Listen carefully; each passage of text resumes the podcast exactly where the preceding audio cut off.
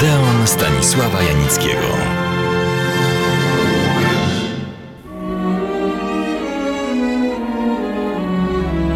Przed tygodniem opowiedziałem Państwu o kilku ludziach polskiego filmu, którzy z bronią w ręku walczyli w powstaniu warszawskim, które dokładnie 70 lat temu, w połowie września, chyliło się już ku upadkowi. To były najtrudniejsze i najtragiczniejsze dni nie tylko samego powstania, ale i całej Warszawy. Ludzie naszego filmu, oczywiście jednocześnie ludzie polskiego teatru, walczyli nie tylko z bronią w ręku, pełnili swą patriotyczną powinność ofiarnie i z narażeniem swego życia. I tym razem opowiem tylko o kilku, choć były ich dziesiątki. Zacznę od najsławniejszej i najbardziej przez widzów lubianej przed wojną pary aktorskiej i małżeńskiej Maria Bogda i Adam Brodzisz. Oboje mieli kłopoty ze zdrowiem. Ona w czasie okupacji niemieckiej pracowała przez pewien czas jako kelnerka w kawiarni Napoleonka. Podczas powstania prowadziła na Mokotowie stołówkę dla powstańców. Tu zresztą kelnerował też jej mąż, Adam Brodzisz. On w czasie powstania dowodził brygadą roboczą. Jego pseudonim brzmiał Bonza. Dodam tylko, że po wojnie prowadzili oni w Zakopanem pensjonat Brodziszówka. Potem występowali w teatrach. W czasie jednego z turné zagranicznych poprosili o azyl i lata całe żyli w Stanach Zjednoczonych. Zajmowali się hodowlą szynszyli. Na własne życzenie pochowani zostali na krakowskim cmentarzu rakowickim. Jako łączniczka i sanitariuszka uczestniczyła w powstaniu Helena Grosówna. Tylko wspomnę, piętro wyżej, Paweł i Gaweł, czy zapomniana melodia. Po upadku powstania wywieziona została do obozów Gross Lubras i Oberlangen. Po zakończeniu wojny wróciła do kraju i pracowała w teatrach i sporadycznie w filmach. Epizody w kolorowych pończochach, o dwóch takich, co ukradli księżyc, czy niekochana. To jest Odeon Stanisława Janickiego w RMF Classic. Mira Zimińska, jedna z najbardziej oryginalnych, wszechstronnych i przebojowych aktorek polskiej sceny, estrady i filmu. W czasie okupacji już we wrześniu 1940 roku została aresztowana i osadzona na Pawiaku. Uniknęła wywózki do obozu, gdy zgodziła się występować w jawnym teatrzyku Złoty Ul.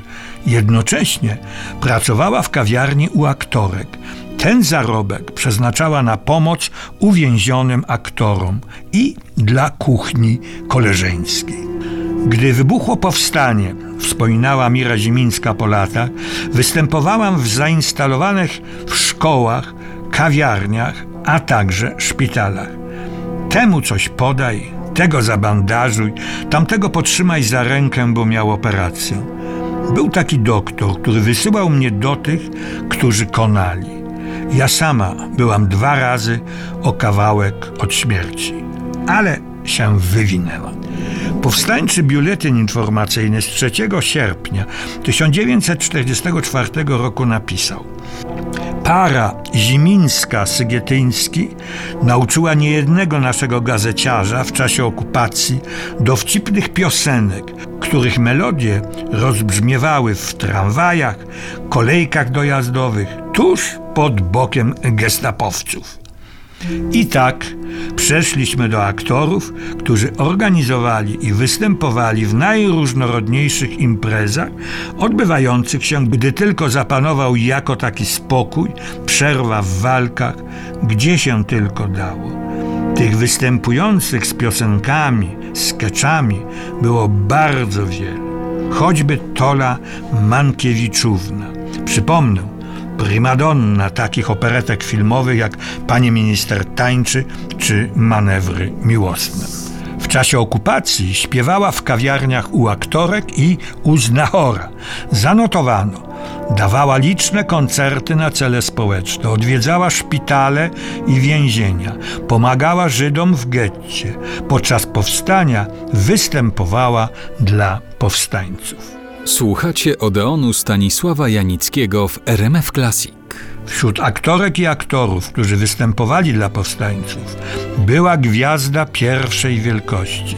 Wspaniała aktorka teatralna i filmowa, że przypomnę tylko trendowatą, znachora czy kłamstwo Krystyny.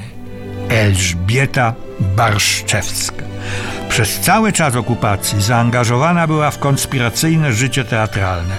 Recytowała wiersze, poematy, a wraz z mężem, Marianem Wyżykowskim, przygotowali i wystawili sławną inscenizację Irydiona Zygmunta Krasińskiego.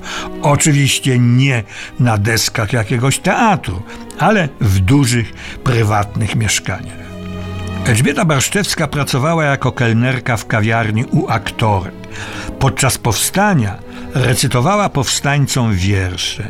I nie były to wiersze żartobliwe, wesołe, ale poważne, patriotyczne, które nie miały rozweselić, pozwolić zapomnieć, miały wesprzeć przekonanie o słuszności i sensie walki. O ludziach filmu w czasie powstania można jeszcze długo. Zakończyć chciałbym tę opowieść takim to przykładem. Jednym z najlepszych polskich operatorów, pionierem, a później nestorem, był Zbigniew Gniazdowski. Ze względu na wiek nie mógł wziąć czynny udział w powstaniu, ale oddał swoją kamerę dla potrzeb powstania. To między innymi dzięki niej oglądamy i dziś niepowtarzalne, historyczne zdjęcia z tamtych dni.